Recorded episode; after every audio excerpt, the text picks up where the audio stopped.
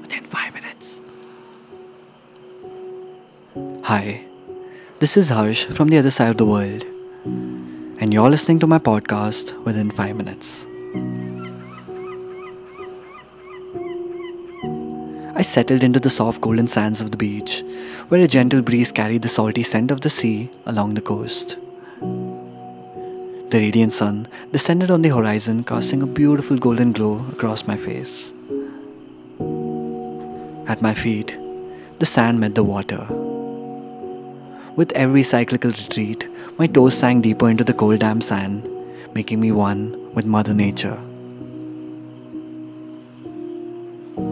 It was a moment of unity. I could feel the interconnectedness of all things. The back and forth motion of the waves created a soothing melody, a symphony of nature's composition. It did not overwhelm my senses in the slightest. It gracefully whispered into my ears with a rhythmic, hypnotic trance that even time couldn't escape. The sea, in all its glory, stretched infinitely before me. Like a canvas, its vastness painted a feeling of endless possibilities. I was a mere spectator, and at the same time a force to be reckoned with. I was tiny, and yet I was powerful. There have been countless others who sat at this very spot before me. Some may have found balance and peace, while others may have gone to create history. Countless stories have started and ended in the presence of the sea, but the sea still flows undisturbed like it used to. It made me feel special. I was in an oceanic state of mind. The mysteries of the ocean lured me in. The simple act of sitting at the beach and watching the timeless overflowing sea felt like nature's gift to me. The salt and the sea.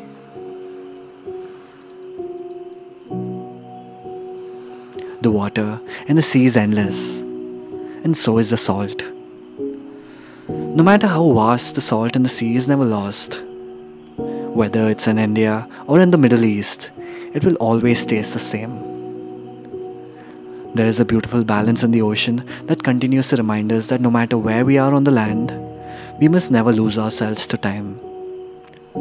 The world will keep going through a constant flux but it is our responsibility to find a balance that keeps us true to our moral compass, the core of our existence.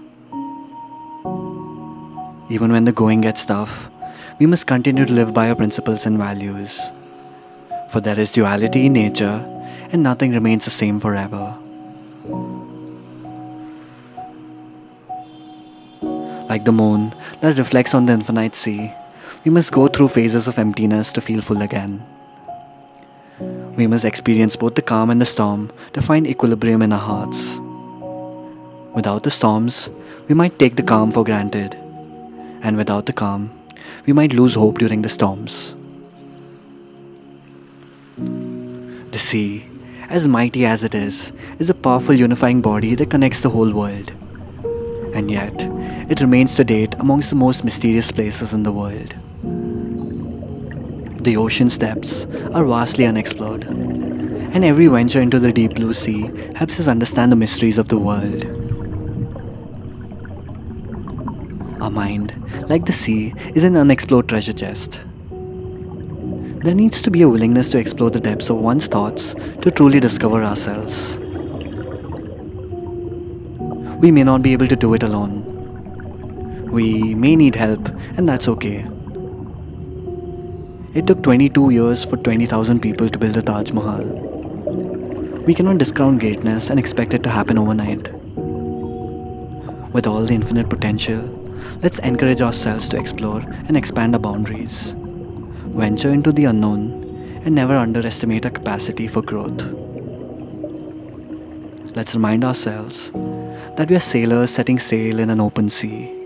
On some days, the sea is on our side and on some days it isn't.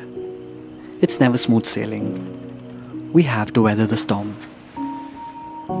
We must steer our ship tirelessly through all kinds of waves to get back home. There are no two things about that. Either we give up and get lost in the ocean, floating aimlessly, moving with the current. Or we take control of the wheel and navigate ourselves to the place we want to be. The question though is which one do you want to be?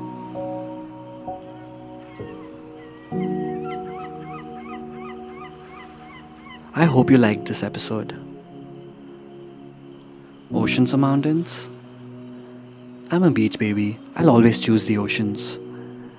There's just something magical about sitting at the end of the land and watching how the world works in such mysterious ways. So, this is your reminder to immerse yourself in nature every time you step outside the house. Nature has so many lessons to teach if you only learn to listen to it. I'll see you in the next episode. Bye.